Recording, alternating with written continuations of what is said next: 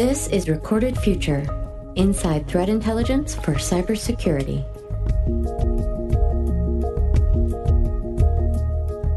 Hello, everyone, and thanks for joining us for episode 72 of the Recorded Future podcast. I'm Dave Bittner from the Cyberwire. Researchers from Recorded Future's Insikt group have previously analyzed both the U.S. and Chinese national vulnerability databases, examining the speed of publication of cybersecurity threats and how each respective country considers their NVD in the broader context of the national mission of cyber defense and operations. Recorded Futures team recently set their investigative sights on Russia's vulnerability database to see how it compares. Priscilla Moriuchi is Director of Strategic Threat Development at Recorded Future, and she joins us to share what they found. Stay with us.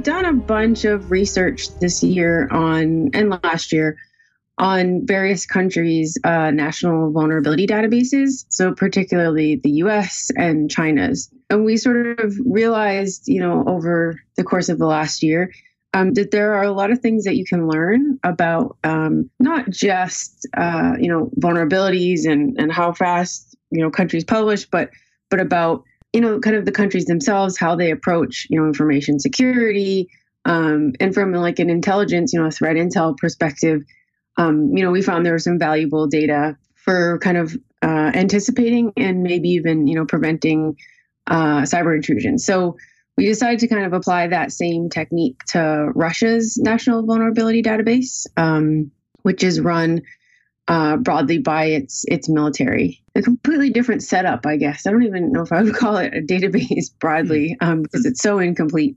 But it's really a different setup than either US's NVD or China's. Um, and so we just kind of dug into using kind of the same techniques, right? Uh, how they publish, when they publish, um, and all kinds of stuff like that. So before we dig into how Russia does what they do, can you give us a, a little brief overview of how does the U.S. and how does China handle theirs, and, and sort of the parts it plays in in their overall uh, attitude towards defense? So the US's National Vulnerability Database, or NVD, was the first one to be stood up. Uh, the US NVD is run by um, NIST, or the National Institute of Standards and Technologies. Uh, it's a part of um, DHS and Department of Commerce kind of jointly. It's run mainly as a transparency function, right? So that you know, general consumers and businesses in the US and across the world um, have a centralized repository for looking at vulnerabilities on their computers, right, and responding to them, installing the patches, and kind of upgrading their information security. So, you know, for most of the IT world, right, the US NVD has the gold standard, right, in terms of the content it publishes, um, the type of vulnerabilities it addresses, and the comprehension of its database. Um, the other one we've taken a, a, look at is China's National Vulnerability Database, or CNNVD. This one is different from the US's NVD in that it's run by their um, their sort of equivalent of the CIA, which is the Ministry of State Security. Uh, so it's run by an intelligence service. Um, China's vulnerability database is very fast in publishing vulnerabilities broadly. It's, it's faster than the United States.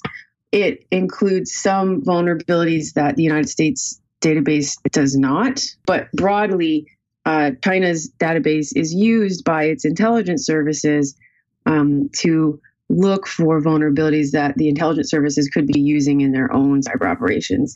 So it or China has done quite a poor job of balancing the, the kind of transparency mission, the public service mission of a vulnerability database with the intelligence mission right, of, of the organization who runs it. So it's, it's quite a different application, right, of vulnerability management than the United States database. And these databases are are widely available to anyone. You don't have to be a, a resident of a particular country to be able to to see what's in them. No, no, uh, they're available to everyone. It's just a language barrier issue for most people. Mm. U.S. database is in English, China's is in Chinese, and Russia's is in Russian. All right. Well, take us through uh, the background. Uh, what what happened when Russia decided to spin up their own here? Yeah, so um, Russia decided to start their own vulnerability database in 2014. So that was about 14 years later than the United States. Mm. Um, and at that point, you know, there's 14 years of vulnerabilities, right, for them to catch up on. Um, their database uh, is sort of broadly known as as the BDU. It's not a great English translation for it, so just call it the BDU. Mm-hmm. Um, and so in 2014, you know, they started reporting vulnerabilities. You know, there were about a thousand reported that year. And then they really ramped up publication in 2015.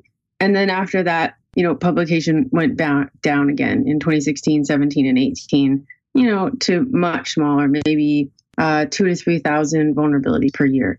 So on average, you see, even though Russia started their vulnerability database quite a deal later than the United States, they broadly only report about 10% of vulnerabilities that are identified, right, globally. Um, they only publish 10%. Their vulnerability database, like I sort of mentioned before, is is run by the Russian military, by an organization there called Federal Service for Technical and Export Control, or FSTEC, um, as we kind of refer to it. And so that the mission of that organization um, is not like uh, U.S. NIST. Um, it's a military-run organization. Its mission is to um, protect the information systems of Russia's government uh, and sort of critical infrastructure. So with Russia, you know, our, our research sort of dives into the fact that they they don't even kind of pretend to have a public service mission, right? Like um, that China does. They're they really they publish um, only vulnerabilities that are used on Russian information systems or in Russian critical infrastructure, um, and that they are, you know, concerned about protecting. So that's a real contrast to both how the U.S. approaches vulnerability management and to how China approaches it as well. Now, does the is the Russian database? Uh, does it end up being a, subset of the U.S. database? I mean, it's it's it's interesting to me that they, you know, they didn't start out by just sort of vacuuming up our database and using that as a starting point. Right. Yeah. I mean, it's a, it's an interesting study because they could have very well done that because, like you said, uh, especially the U.S. vulnerability database, you know, it's open to everyone. Um, you can harvest the information from it, right? So they could have started out with, you know, I think at that point in 2014, U.S. had somewhere around 80,000 vulnerabilities, right? So they could have started out from that point. Russia's vulnerability database also is really slow. So on average, you know, the delay between the time that rush that a vulnerability is is revealed, right, and by the time it's published in the Russian database, even though they only publish 10% of all vulnerabilities, is 95 days. So it's over three months, um, which is really substantial. It, it it doesn't make a lot of sense for anyone to really rely on on that database. Broadly, too, if you look at kind of the technologies, right, that they focus on, on what we would call over covering, right? So there are a number of technologies that they cover substantially more than 10% of the vulnerabilities for. Um, and these include, you know, kind of widely used software and hardware technologies and vendors, right? Adobe, Linux, Microsoft, Apple, Mozilla, Google, you know, those type of things. So, you know, from our perspective, because of Russia's sort of overt mission, right, that this database is explicitly for protecting Russian information systems, you can really learn more about what Russia has and what Russia runs, right, on their own kind of state information systems, than really about what Russia is seeking to target, right, for cyber operations abroad. Hmm, so this is this is more uh, more inward facing, uh, more of uh, uh, I guess to people within the organization to, to point out, hey, these are the things that that uh, deserve your attention. Yes. So I think the other thing that that we've learned is there's a there's a couple missions for FSTEC, right? This sort of parent organization to the the vulnerability database. First is is publication of these vulnerabilities and providing what we would call like a baseline for Russian information systems. You know, they all must have patched and all of these vulnerabilities, right? And that the vulnerabilities in the BDU form that baseline, right? So there's a sort of a standard baseline across Russian government information systems. Here is what it is. It's in the BDU, right? Find it and do it. The second part of this, though, is that the the larger mission of FSTEC is to do what's called these um, reviews of technology or technology licensing. And this is a sort of a, a, technique that's used to a certain extent by China as well, in which the government, the Russia or China government, has mandated technology and product reviews of uh, particularly foreign information technology that want that companies would like to sell in their domestic marketplaces. And in this case, the government FSTEC requires that people or companies get a license, right? And in order to get that license, they have to subject their software or hardware to these um, technology reviews that are conducted by FSTEC. The reviews, you know, in many cases require uh, source code review, right, by us by members of Russia's military, which FSTEC is, hmm. um, and then they'll kind of hand out a, a, license for a company to be able to sell in in Russia. Um, so the BDU is also a a baseline of security for these uh, technology licensing reviews, but it also provides kind of a, a, legitimate cover, right, for the Russian military to to point to and say, look, we also run this vulnerability disclosure program, right? We need to discover any vulnerabilities there are in your software to keep our own right country's information technology secure. So in that sense, you know, there's a, it's not just a, maybe an ineptitude, right? That Russia covers only 10% of vulnerabilities, or it's not just they're concerned only about Russian information systems, right? Which they primarily are. But it's also a function of this, this technology review program and providing this kind of legitimate cover, right? To point Western companies to, in order to say, you know, here is what we require right? This is the technological security baseline for you. Look at our database, right? we are a legitimate right public service organization as well. Now, one of the things that you look at in your research here is, is you sort of contrast the database against uh, known Russian APTs. Can, can you take us through what did you learn there? Yeah, so I mean, this was really interesting. I think so. What we did is is we tried to apply against one of the same techniques we used with the U.S. and Chinese research, which was to identify um, vulnerabilities exploited by each country's sort of APTs or threat groups, um, and to determine how many of those were reported by each country's vulnerability database and try to um, figure out what that means. So for China, for example, right, um, very few of their vulnerabilities were reported in a timely manner by CNNVD. And during that sort of publication lag, right, we discovered in a number of cases that there were Chinese APTs actually exploiting those vulnerabilities um, in their own operations. For Russia, interestingly enough, it was the complete opposite. So in this case, we identified 49 vulnerabilities that Russian threat groups were actively exploiting. And among those 49, 30 or 61% were actually published um, in the BDU. Hmm. Um, so that's substantially higher, you know, than China, right? Um, and among those, so among those 30 that were published, you know, well over half were APT 28, which is attributed to Russia's main intelligence directorate or the GRU, were published in the BDU. So that's a that's a substantial amount, and it, it amounts to FSTEC publishing 60% of vulnerabilities being actively exploited by the Russian military. So in, in this case, we think that there are two fundamental reasons for that.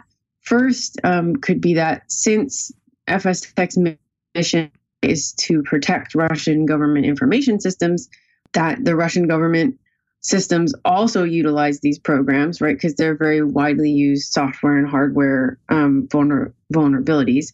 So the same vulnerabilities, right, that Russian APTs are exploiting um, are also being, you know, are also resident on Russian information systems, and they're using the BDU to kind of patch them and clean them up. The second is that, um, which I think is also likely, that military intelligence services are obligated to protect Russian information systems with the knowledge that they possess on vulnerabilities, and sort of in addition to their offensive right cyber operations. So they have sort of a dual mandate, right? In this case, our assessment is right that the GRU, for example, has this dual mandate. One, obviously, to use cyber operations to conduct um, intelligence operations and collect information on foreign intelligence targets abroad. And second, but second is this um, information security and defense mission, in which they're also obligated to use the information and the knowledge that they have about offensive operations to protect the Russian government information systems hmm. um, as well. So I think that's sort of the that's mo- the most likely scenario that we see is that the what you can learn from the BDU database, right, is that one, you know, what kind of information systems and technologies are in Russian government, but two, that the GRU also has these sort of balancing mandates, right, protecting Russian state and offensive cyber operations. Right, sort of saying to everybody, hey, you know, this is this is where we've uh, placed the virtual landmine, so uh, heads up. yeah, kind of, and that's not entirely unusual. So, U.S., you know, many U.S. intelligence agencies also have those dual mandates, right? Mm. A part of them conduct, you know, uh, foreign intelligence operations right overseas, and the other side conduct, you know, the defensive mission. Um, so it wouldn't be unusual for an intelligence service to have the to balance those two kind of dueling mandates. Now, you, you sort of wrap up your research here, uh, saying, asking the question, why does FSTEC publish so few vulnerabilities? And you walk through some some likely hypotheses. Can you take us through those? Sure. Um, so, I mean, broadly, right, we struggled for a long time with um, why put the effort in, right, to report so few vulnerabilities. Um, and, you know, our broad survey of, you know, we were we were just kind of both searching the internet and also talking to some of the contacts that we knew in you know information security and, and corporate world. Nobody utilizes the bdu it's not a source a primary source for any company or any person or organization. And so we just kind of struggled with why does russia even devote the resources to publishing this you know meager amount this 10% that they do? Uh, so so we came up with three hypotheses and we kind of scratched off two so our first one was that you know just FSTEC is just vastly under resourced, right? And it only has the ability to focus on very key technologies that Russian users utilize. So that was the sort of hypothesis there is this they're under under resourced and overworked and they can't possibly do everything. Um, we ended up crossing that one off the list because um, you know its own documents say that FSTEC has over 1,100 employees um, and that most of those employees are responsible for this technology review and vulnerability information security mandate, right? Um, that's more than NIST, which runs USNVD, currently has. That was a hypothesis we crossed off quite quickly because it was clear that FSTEC was not sort of under resourced. The sort of second hypothesis we tackled was that um, FSTEC has these sort of dual offensive and security missions, um, and that it publishes sort of similarly to China's NVD, right? That it has to balance you know, the demands of offense um, against the demands of you know defense. Um, but in all the documentation that we review, we really found that FSTEC doesn't have an offensive cyber mission. Um, it's really focused almost solely on on defense, um, and that the technology reviews and stuff are are mainly to secure right Russian government information systems and to gain insight into these uh, foreign technologies, um, not for offensive cyber mission operations. So that, that kind of left us with our last hypothesis that was the most well supported, and that is just that FSTEC is a military organization right? It's publishing just enough content in the BDU to be credible as a national vulnerability database. That FSTEC has really just a, a defensive mission. They're just trying to protect Russian government information systems, and that part of that, you know, is to provide this baseline uh, for the information systems vulnerability management, um, and that the larger part of this their database is simply to provide this this cover right for their foreign uh, technology inspections and their code reviews of, of foreign software. So, unlike China's national vulnerability database, for example, Russia does not it doesn't seem um, delay publication of a vulnerability so that the military can utilize it in offensive cyber operations before they publish it. We just saw no evidence to support that. Hmm, that's interesting, and, and, and well, and I guess that ties into how long it takes them to publish anything. Right. they take a long time to publish anything. Um, and, you know, if anything, the, the, the data actually points to the fact that um, Russia Russia's APT groups are actually utilizing vulnerabilities that are published in the BDU, not vulnerabilities that are not published in the BDU. Now, do, do any vulnerabilities show up in their database that, that don't show up in the other two, the US and China's? Russia has a slightly different system that's not completely analogous to like the CVE numbers, right, used by US and China. They report things by uh, vulnerability, for example, and, and, they have a different numbering scheme. So it's not comp- entire, like 100% analogous, but broadly, I, I think there are almost no vulnerabilities in the BDU that are not in the US NVD. So, what are the overall take homes here for you? What uh, what do you walk away with in terms of uh, you know being informed about how the Russians are approaching this sort of thing? So, I think if if you talk about like why should anyone kind of follow the BDU or or, or what are we learning here, there are a few takeaways. So, one um, from an intelligence perspective, right? Uh, if if you as a, a person or a company or a professional are interested in what Russia's running on their own government information systems, right? Then following the BDU gives you great insight into that. Two, um, there's a possibility that the over-reported technologies, right, or the over-reported vendors, the technologies that Russia reports more than 10, substantially more than 10% of, right, could also be the vulnerabilities that are exploited by Russian APTs, right, specifically the GRU and APT 28 right? Because in that case, the data showed that over 60% of the vulnerabilities used by APT28 were being reported in the BDU. So, um, you know, we don't have a direct link that that confirms that. I think it's a it's a moderate confidence possibility, and it's something for defenders, you know, to be utilizing as a source of information anyway.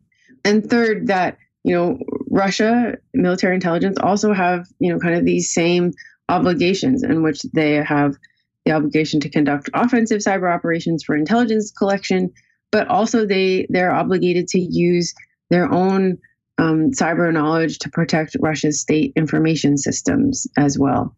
And then third, you know, or lastly, I guess um, that you know this database right is being used as as a cover for foreign technology reviews. And as you know, companies work trying seeking to sell software in Russia, you should be under no illusions of who you are dealing with, right? The FSTEC is the Russian military, period. And the Russian military serves the interests of the Russian state, right? And of Russia national security more broadly. And subjecting your technologies to inspection, right, by this organization you know yields a number of, of secondary and, and, tertiary risks to both your technology and to the potential customers and users globally, right? So that's another kind of point that we want to foot stomp that you know, these technology inspections, right, that FSTEC is broadly being used to legitimize are still run by the Russian military, right? And they're not you know, sort of benevolent inspections in which an entity is looking for vulnerabilities in their code, right? Um, you know, they're requiring these inspections to get more information on these technology companies to support um, and protect Russia's own government and information systems. Our thanks to Priscilla Moriuchi for joining us. You can read the research that she co wrote with Dr. Bill Ladd, also from Recorded Future. It's titled Pavlov's Digital House Russia Focuses Inward for Vulnerability Analysis. That's on the Recorded Future website, it's in the blog section. Don't forget to sign up for the Recorded Future Cyber Daily email, where every day you'll receive the top results for trending technical indicators that are crossing the web. Cyber news, targeted industries, threat actors, exploited vulnerabilities, malware, suspicious IP addresses, and much more. You can find that at recordedfuture.com/intel. We hope you've enjoyed the show and that you'll subscribe and help spread the word among your colleagues and online. The Recorded Future podcast team includes coordinating producer Amanda McKeown, executive producer Greg Barrett. The show is produced by Pratt Street Media with editor John Petrik, executive producer Peter Kilpe, and I'm Dave Bittner. Thanks for listening.